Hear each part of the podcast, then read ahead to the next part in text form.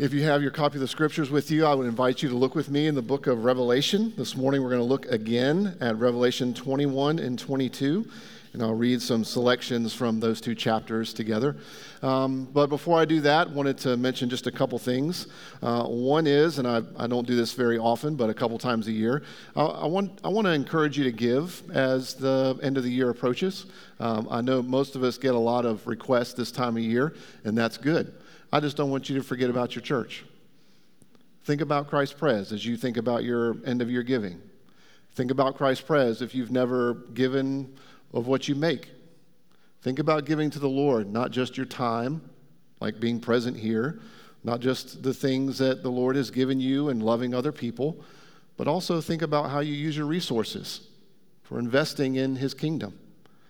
Remember, God gives us everything all the talents we have, all the jobs that we have, our families, our friends, even our resources, it all belongs to Him. So don't forget about giving to His kingdom. It's one of our biggest idols. It's one of the things we struggle with the most, is what we do with our money. We don't have a problem using it on ourselves, do we? It's not hard to click that uh, buy now Amazon button. But what's hard is to give to His kingdom for whatever reason. So I just want to encourage you to pray about it and think about it. There are things we'd like to do with missions. We'd like to do some things with our facilities. We'd like to do some things with support staff. There are all kinds of things that we could use um, God's money with to serve Him and to expand His kingdom. So keep that in mind. Pray about it.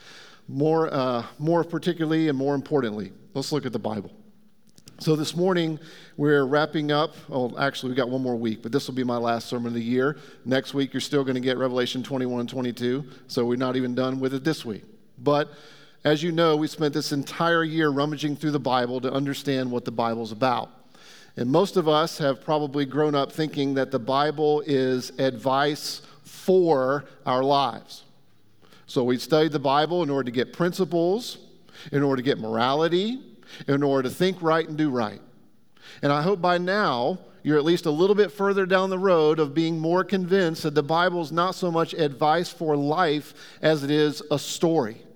And it's actually the story that defines who we are. And God has given us this story to tell us where we came from, what happened, what will fix it, and where we are going. Those are the four parts of the story that God has given us, and that's what defines our lives. So, with that said, listen to this from Revelation 21 and 22. This is some of the best stuff I can ever read to you. So I don't get, I don't get tired of reading it, even if I mess up. It's just so glorious to read this. Listen to this. Then I saw a new heaven and a new earth, for the first heaven and the first earth had passed away, and the sea was no more. And I saw the holy city, New Jerusalem, coming down out of heaven from God, prepared as a bride adorned for her husband. And I heard a loud voice from the throne saying, Behold, the dwelling place of God is with man. He will dwell with them, and they will be his people, and God himself will be with them as their God. He will wipe away every tear from their eyes and death shall be no more. Neither shall there be mourning, nor crying, nor pain any more, for the former things have passed away. Then skip down to verse 9 of chapter 21. Then came one of the seven angels who had the seven bowls full of the seven last plagues and spoke to me, saying, Come, I will show you the bride, the wife of the Lamb. And he carried me away in the Spirit to a great high mountain and showed me the holy city, Jerusalem, coming down out of heaven from God, having the glory of God. Its radiance like a most rare jewel, like a jasper, clear as crystal. It had a great high wall with 12 gates, and the gates, 12 angels. And on the gates, the names of the 12 tribes of the sons of Israel were inscribed. And on the east, three gates, on the north, three gates, on the south, three gates, and on the west, three gates. And the wall of the city had 12 foundations, and on them were the 12 names of the 12 apostles of the Lamb. And the one who spoke with me had a measuring rod of gold to measure the city and its gates and walls. The city lies four square, its length the same as its width. And he measured the city with its rod, 12,000 stadia. Its length and width are in height are equal. He also measured its wall, 144 cubits by human measurement, which is also an angel's measurement. The wall was built of jasper, while the city was pure gold, like clear glass. The foundations of the wall of the city were adorned with every kind of jewel. The first was jasper, the second sapphire, the third agate, the fourth emerald, the fifth onyx, the sixth carnelian, the seventh chrysolite, the eighth beryl, the ninth topaz, the ninth chrysoprase, the eleventh jacinth, the twelfth amethyst. And the 12 gates were 12 pearls, each of the gates made of a single pearl. And the street of the city was pure gold, like transparent glass. And I saw no temple in the city, for its temple is the Lord God, the Almighty, and the Lamb. And the city has no need of sun or moon to shine on it for the glory of God gives it light, and its lamp is the Lamb. By its light will the nations walk, and the kings of the earth will bring their glory into it. And its gates will never be shut by day, and there will be no night there. They will bring it into the glory and the honor of the nations, but nothing unclean will ever enter it nor anyone who does what is detestable or false, but only those who are written in the Lamb's book of life. Then the angel showed me the river of the water of life, bright as crystal, flowing from the throne of God and of the Lamb, through the middle of the street of the city. Also, on either side of the river, the tree of life, with its 12 kinds of fruit, yielding its fruit each month. The leaves of the tree were for the healing of the nations. No longer will there be anything accursed, but the throne of God and of the Lamb will be in it, and his servants will worship him. They will see his face, and his name will be on their foreheads, and night will be no more.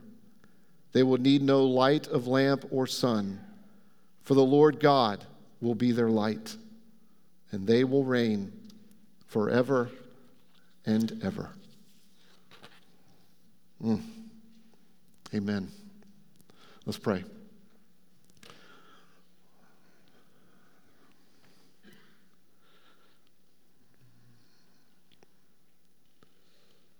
Oh Lord, we pray that you would help us to understand what you have in store for us. At least a a sniff, a glimpse of it. Lord, this is a time of year in which we think about your coming, Jesus. That you are willing to come into a world of horrific brokenness and sadness and loss. God, we confess that there's even times in which we want to think that that is the way it should be and normal. We read your word and we think about what you, what you have done, Jesus, and the promise of what's to come, and we realize that you have so much more in store for us. So help us to think your thoughts, O Lord. Jesus, help us to know more and more that you have actually accomplished something, and that, that changes everything about our lives and the future and eternity. Holy Spirit, make Jesus irresistible to us again and again and again. That just getting a sight of Him with our hearts might change us. We pray this for your glory. We pray this so you might work that glory deeper and deeper into us. And we know this is possible because of all that you are, Jesus, and what you have done. So we, we, we present these concerns to you and, and make our prayers to you uh, through what you have done. You are our hope. Amen. Remember, the point of Revelation is this God always finishes what he starts. Remember that? And because God always finishes what he starts, that means that we have hope. And hope is what we've been thinking about last week, and it's what we're going to continue to think about this week. Last week, we looked at the reality that hope is written into the entire story. Last week, we looked at the idea that we are hardwired for hope. This week, we're going to look at two more things. The first thing we're going to look at is this we have the hope of invading glory. And secondly, we're going to think about this. We have the hope that all things will be made new. We're going to think about those two things this morning the hope of invading glory and the hope that all things will be made new. Before we jump into those, I want to summarize chapters 1 through 20 because they're all leading up to and building up to chapter 21 and 22. So let's just very quickly, this is my hopefully three minute summary of all of Revelation. So you can get in your mind what the book is about. It's not really that difficult because it's not a code book. It's like an impressionistic painting to fire up your imagination. So if you like this, think of a blank canvas in your mind and just start painting pictures up so you can meditate on them and think on them. So here we go Revelation 1 through 20. Here's a summary. Chapter 1, we get a vision of Christ throughout the whole chapter. Billboarded to the first phrase of verse 1 of chapter 1. This is the revelation of Jesus Christ. Whole chapter is a picture of Christ. Chapters 2 and 3 are letters written to the churches in which Christ is in the middle of. So he writes to his church and talks to his church while he's right there with them. Chapters 4 and 5 reorient us to the only reference point that matters in the entire universe the throne of God. Chapters 4 and 5 reorient our entire existence to the throne of God. After that, we have cycles of seven seals, trumpets, and bowls. You might remember that chapter 4 and 5 talk about who is worthy to open the seal. Remember that a little bit? Well, after chapter 5, we get seven seals in which we understand this. Um,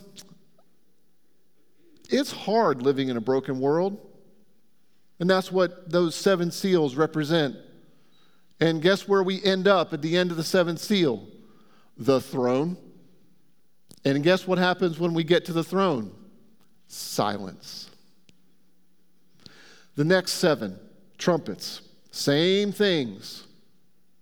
God is telling us how unstable the world is. And after telling us that through these seven trumpets, guess where we end up? The throne. And guess what we have this time when we get to the throne? We're a little bit, we're getting a little bit closer to 21 and 22 in, in the ideal world judgment. We go from silence to judgment. Then we have seven bowls in which it's God's angle on all the rebellion and wickedness and sin in the world. It's his angle on the rebellion and sin that we have to endure and that we're part of. And guess where it ends? The throne. And guess what we hear this time? It is finished. The words of Jesus on the cross are echoed at the end to remind us that all of history and all of sin is anchored in Jesus. Then, after that, chapters 12 through 15, we have the counterfeit, the counterfeit Trinity. Then in 17 through 20, we have the counterfeit Trinity defeated. And guess what happens? We end, where would you think? The throne. And guess what happens when we end at the throne? This time, all evil is put down forever and ever.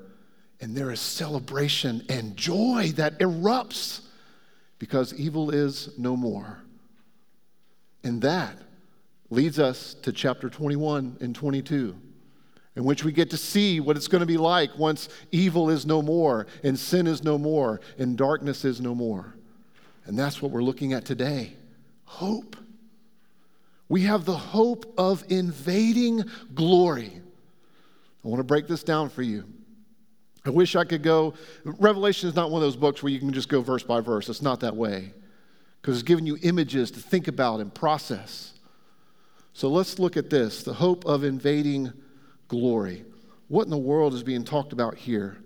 Well, if you look in chapter 21, what we read, verses 9 through 27, what you find there is something of the dimensions of invading glory. And you notice when we read that this number 12 seems to be really important and significant. 12 is representative of completion. In other words, what God is telling us here about what this new city is going to look like, the new heavens and new earth, the new city that's made up and look, also looks like a bride, is meant to communicate something of absolute completion and perfection. So that's why the number 12 is used over and over. Gates, foundations, even 144, excuse me, is that right? 144 stadia, 12 times 12. Then you have uh, 12 times 1,000, 1,200. Everything is revolving around this number 12. We're supposed to think about completion. You see, it's actually a cube that's being described. It's all the same size all the way around. It's like 1,400 miles long and high.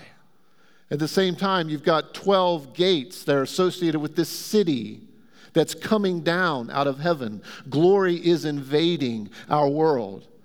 And the 12 gates that are there have names on them. There's three gates on the east and the west and north and the south. Those 12 gates represent the 12 tribes. And then you have 12 foundations, and the text says that those are representative of the 12 apostles. In other words, what's happening here is that God is saying that when the heavens come down and the new city comes down out of heaven, it will be the collection of all of God's people throughout all of history. So, whatever was hoped for through Israel in the Old Testament is now brought to its fullest completion. Whatever was built on the apostles now reaches its full completion. So that throughout all of history, God has had one plan, one purpose, and one people. And they will all be together, and He will come with them from heaven down to earth. The dimensions of this are staggering. The, the, the, the, thickness of the walls is like 214 feet thick. It's meant to let you see that it is impenetrable. It's meant to help you understand that the gates are never closed because there's no danger. It's meant to help you understand that people come to God through Jesus from all directions of the globe so that you might be overwhelmed with this people of God that He has been pursuing and saving and gathering together throughout all of history. So that you might understand that this invading glory that you hope for to put a really um, oversimplified fine point on it, you'll get to see all of your believing friends again and family. Won't it be something else to talk with King David? Won't it be nice to talk to other people that you miss in your own families?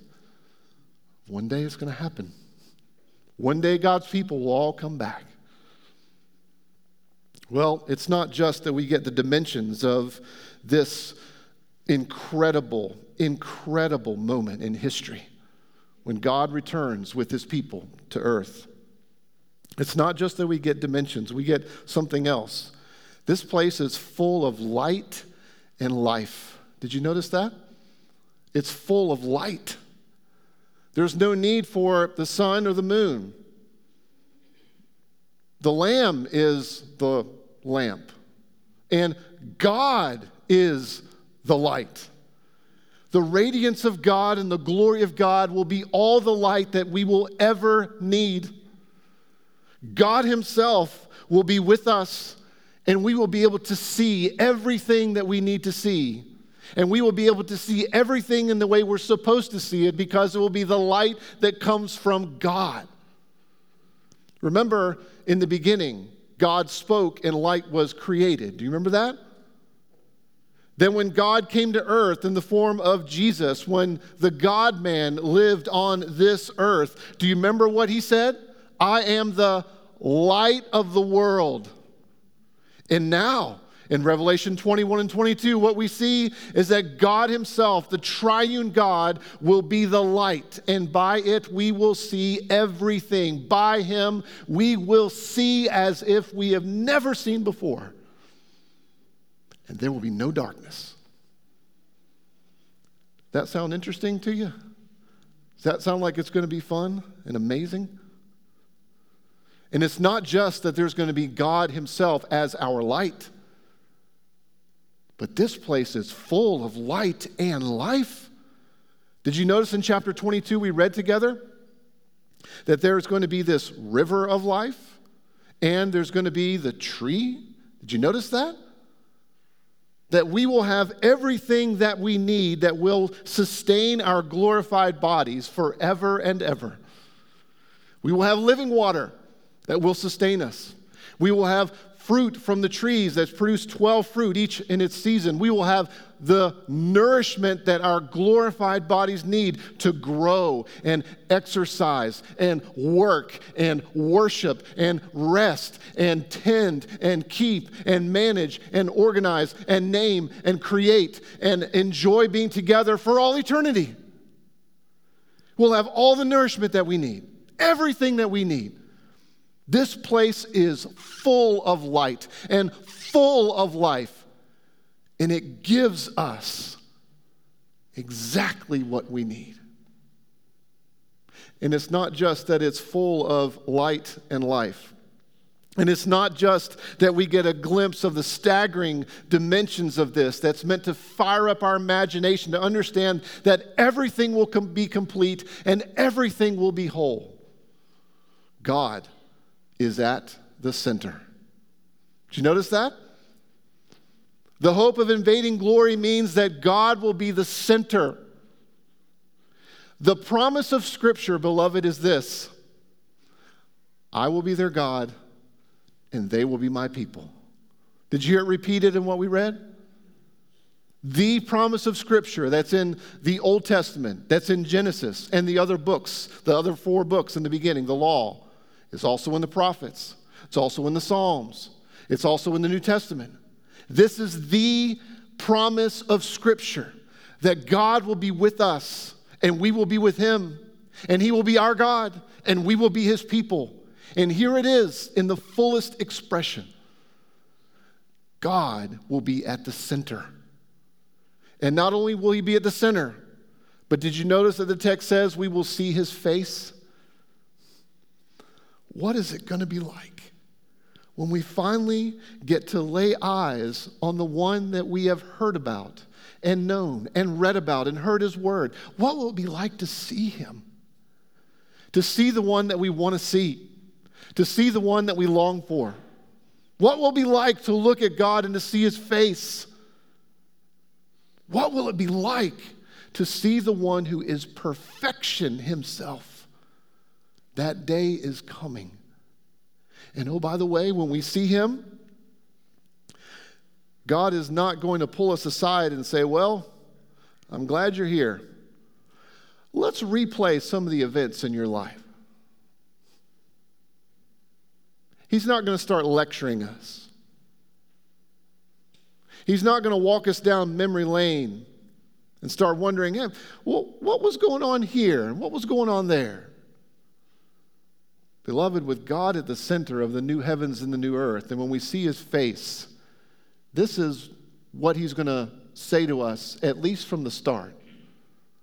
Well done, good and faithful servant. Enter into the joy of your Lord. Because there are times where I think if I were to see God, he would say, Dave, I really got some questions for you wonder, why in the world did you do this? Why'd you do that? And then I'm reminded, no. His first words to me are going to be, well done. And I think that's going to crush me because I can't believe he'd be saying that to me. Not only well done, but well done, good and faithful servant. Oh, Lord, do you know how unfaithful I am? It's been paid for, Dave. Enter into the joy of your Lord. I don't deserve that, Lord. Oh, I know. I love you because I love you. Enter into the joy of your Lord. That's what he's going to say to all of us that have Christ. That's what we're going to hear from God. And then we'll be with him and all of his people in perfect harmony, in absolute completeness and perfection. Beloved, that day is coming. We have this hope of invading glory. Reminds me of my two favorite quotes about heaven. I'll, I'll tell them to you. The first is basically a paraphrase of a guy named Clive Lewis. This is what he said All of history is but the cover and the title page. And when we are drawn in to chapter 21 and 22, we will open up the beginnings, chapter 1 of the greatest story that was ever told, and it never ends. And each chapter is greater than the one before. Here's my other favorite quote about heaven. This was written by a guy around the year 400. All will be Amen and Alleluia. We will rest and we will see. We will see and we will know. We will know and we will love. We will love and we will praise. Behold our end, which is which has no end. Beloved, we have the hope of invading glory, that God will be the center, that we will see his face, and he will welcome us with open arms and love us like we have only gotten a glimpse of in this life. And don't forget that the hope of this invading glory is coming down. How many times do we read together in chapter 1 and 21 and 22 that the new, the new heavens and new earth is coming down? Now, just briefly, before I emphasize that, let's talk about this word new. Before we get to think about coming down, let's just talk about new. What, what does this mean, new? Well, when God communicates this to us through the Apostle John, new does not mean that it had not existed before. New is talking about a qualitative difference. New is describing something that is qualitatively different that has already existed. The new heavens and the new earth already exist. It's just that they will be qualitatively different than they are right now. And God has prepared us for this throughout the scriptures. Do you remember this idea of the new commandment that Jesus gives us? It not, it's not that, that, that the commandment didn't exist before Jesus made it the new commandment. It was that it's qualitatively different. Its origin already was present. How about a new heart? God qualitatively changes our heart. It's not that our heart didn't exist before, it was dead to Him, spiritually broken and dead. How about the new covenant? In just a few moments, we're going to take of communion together. Remember the new covenant in my blood? It's not that the covenant never existed, it's just qualitatively different. It's new in that sense. And the new heavens and the new earth will be exactly the same way. So, beloved, God will never surrender earth. He won't do it. He's coming down. And He's going to change everything qualitatively. And if you say, well, doesn't the Bible talk about how, how earth is going to be burnt up? Isn't that what Peter says? Absolutely. And when Peter says that the earth will be burnt up, it has nothing to do with destruction. In the Bible, more often than not, fire has to do with purification so that the world will be renewed, so that it will be qualitatively the way that it was designed to be. so that evil and darkness and sin and pain will be no more, but there will be light and there will be life and there will be no threats. And the new heavens and new earth will be one. So, just in case you've ever heard that this earth is going to be destroyed, that's not what the Bible's teaching. Just in case you've heard that new means that something is brand new, that's not what the Bible's teaching. And more than that, heaven is coming down. You see, our great hope is not to go up, our great hope is not to escape. The great hope is that God will come down to us with his people and restore everything. Beloved, our hope is that God continues to pursue us.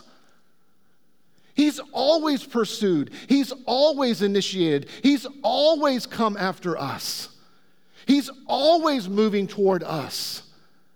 And that is the great hope that we have for invading glory is that we want God to return and bring heaven with him and purify our own hearts completely and purify the world and make it qualitatively what it should be because of what Christ has done. Beloved, that's our hope. We have the hope of invading glory. And if I can summarize this briefly, beloved, the day is coming in which infinite and eternal glory will invade every public and private sector. And that invading glory will permeate everything that is broken or abandoned, everything that is unresolved. That infinite glory will come into and invade all of the inconsolable things that we have to live with right now. And that invading glory will deal with all of the brokenness, all of the injustice, all of the dastardly things. And he will make it new. And at that time, we will be drawn into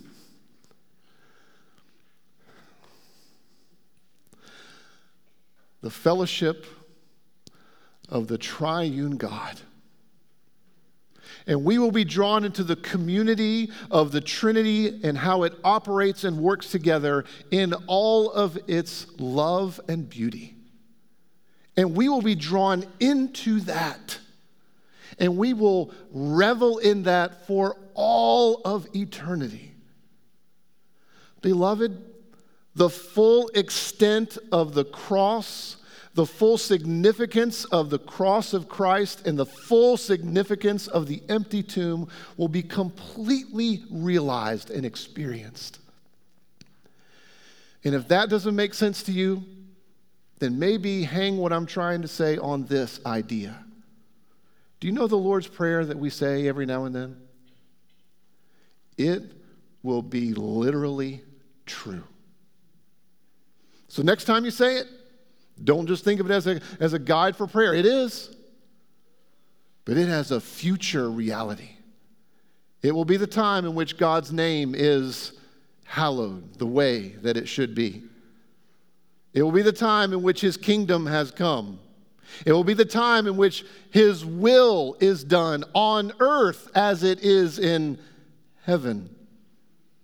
It will be the time in which there will be no more sin and no more forgiveness because we will experience the fullness of forgiveness.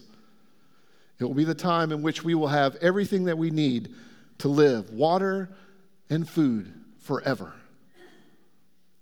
It will be the time in which His will be the kingdom and the power and the glory forever. Amen. Beloved, the hope that we have is the hope of invading glory. The second thing we'll look at, and this will be quicker. Thank you for enduring. Here's the second thing we have the hope of all things made new. All things made new. You see, when you go back and read Revelation 21 and 22, you'll find that heaven is defined in, in two ways. Again, I'm going to briefly cover this. The first, when you read Revelation 21 and 22, um, if you're like me, you're struck at um, how many things, how many descriptions there are of what heaven is not. Do you notice that?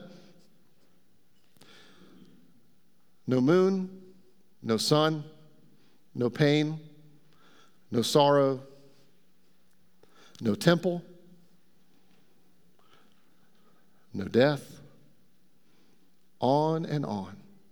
Matter of fact, if you look at verse 27 of at the end of 21 of chapter 21 and you look at verse 8 of chapter 21, what you'll find is that heaven what John is saying there is heaven is not hell.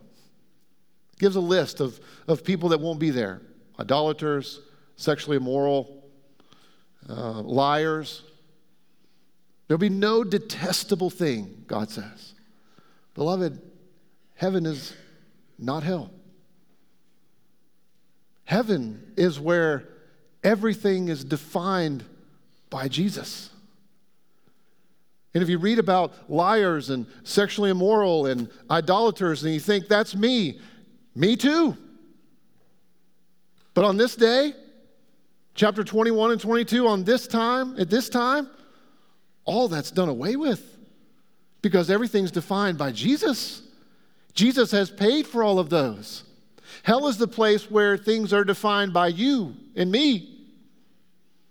Heaven is the place where God and Jesus define everyone and everything that is there. And the other way that heaven is defined, it's not by what is not there. Heaven is defined by we get to experience the good things we have now just in their fullest expression. We have God's presence now, but then it'll be fuller and better. We're going to get to be with our brothers and sisters now, but the day is coming in which we'll be with them all. We love Jesus and are growing in our love for him and learning about his love for us.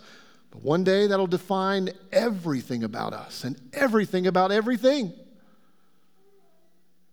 And if you notice, even at the end of chapter 21, the day is coming in which God's people are gathered from all over the world, and they will bring their glory into heaven as if to say this whether you realize it or not, we all have our own culture. And one day, the day is coming in which all the cultures of all of God's people will even be redeemed. So that the best of our culture and American culture, the best of it will be present.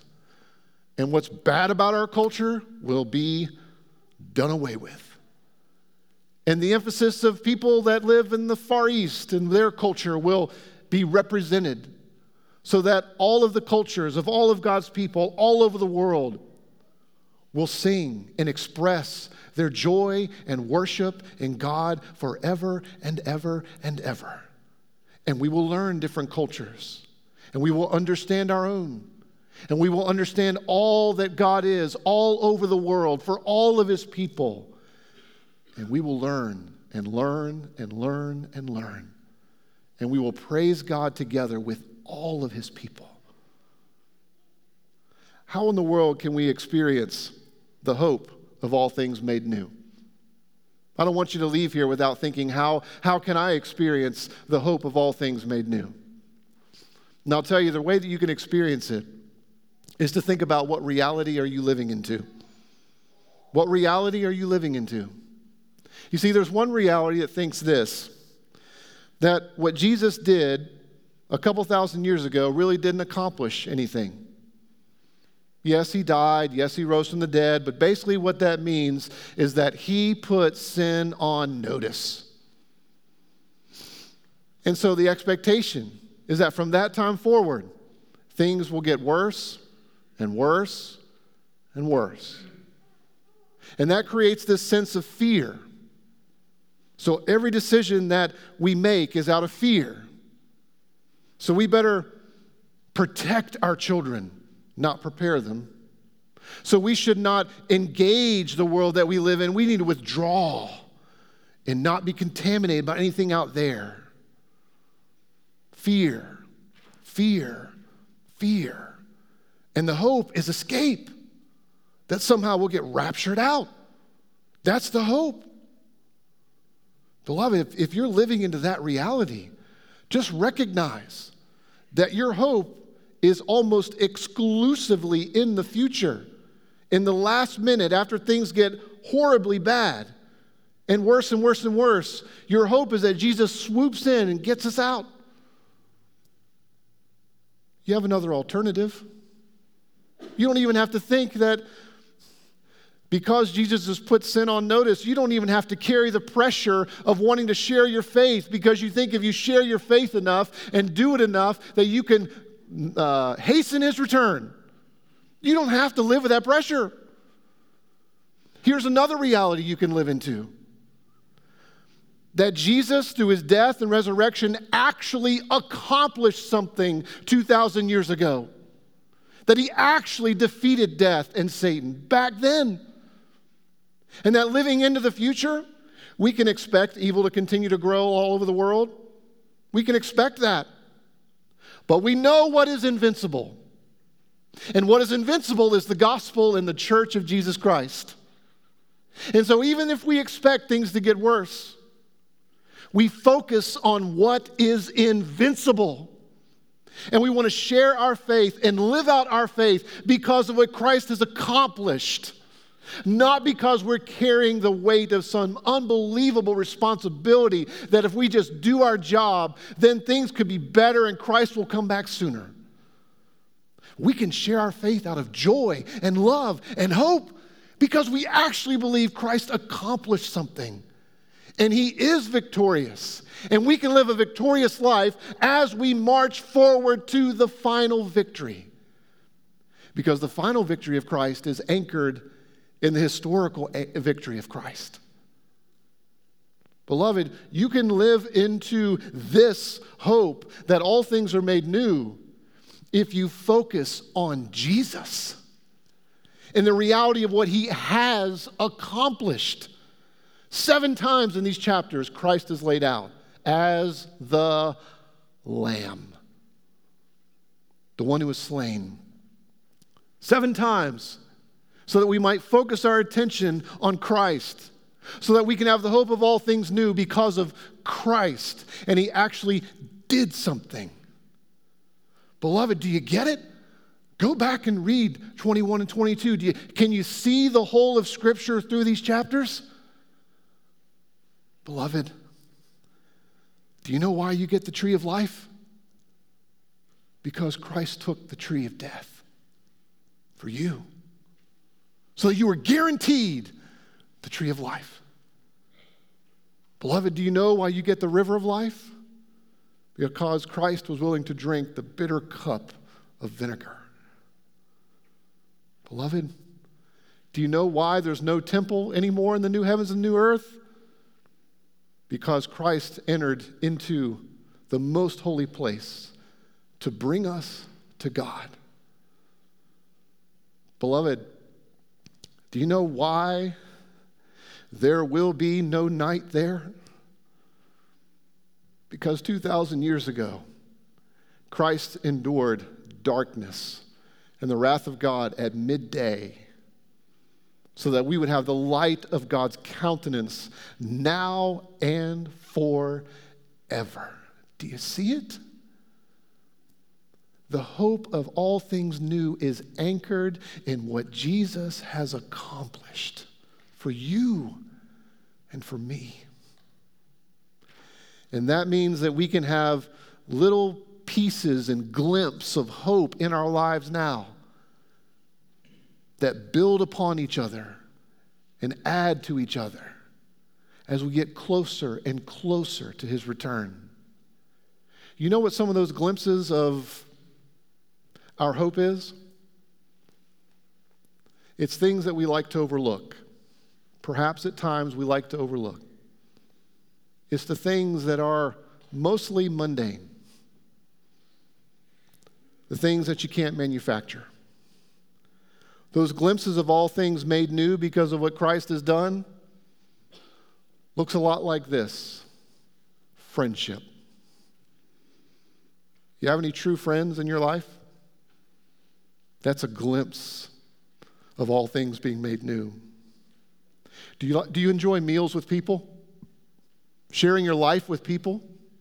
Actually sitting down at a meal and enjoying a meal together. Beloved, that is a glimpse of all things made new.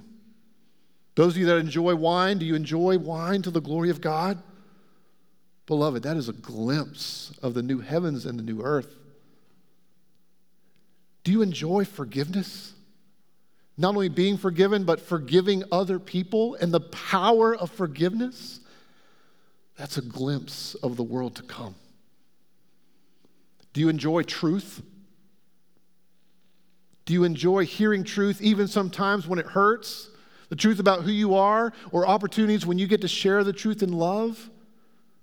Do you have an appetite and a desire for truth? That's a glimpse of the world to come. Do you enjoy exercising, spending time with your friends, enjoying hobbies and whatnot? It's a glimpse of the world to come. Do you enjoy work? Do you find anything about it rewarding at all? I know, I know, think hard. Do you find any, any type of joy in work? Beloved, it's a glimpse of the world to come.